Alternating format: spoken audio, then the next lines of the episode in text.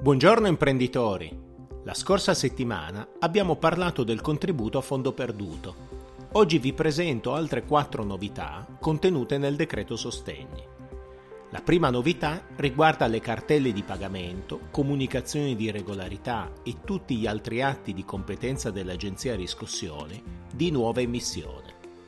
Sono stati sospesi e quindi non verranno notificati fino al 30 aprile 2021. La seconda novità riguarda i vecchi pagamenti. Pagamenti relativi a cartelle di pagamento, avvisi di accertamento, avvisi di addebito IMSS, in scadenza dopo l'8 marzo 2020. Anche questi sono stati sospesi fino al 30 aprile 2021. La terza novità riguarda le rate della rottamazione TER e del saldo e stralcio.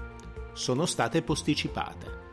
Per non perdere i benefici, le rate in scadenza nel 2020 devono essere versate entro il 31 luglio 2021.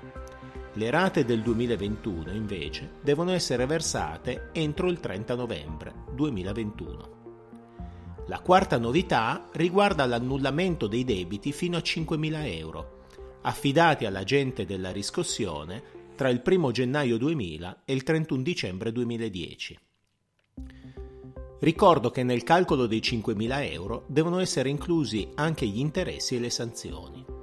Possono beneficiare dello stralcio dei debiti le persone fisiche e non, quindi anche le società, che nel 2019 hanno conseguito redditi imponibili fino a 30.000 euro.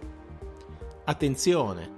Lo stralcio riguarda anche i debiti che erano già rientrati nella rottamazione ter e nel saldo e stralcio.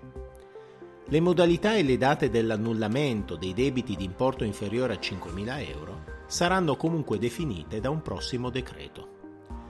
Per saperne di più vi invito a compilare il form sul nostro sito internet studiomancini.biz e seguirci sulla pagina Facebook Studio Mancini e sul nostro canale Telegram Il Commercialista.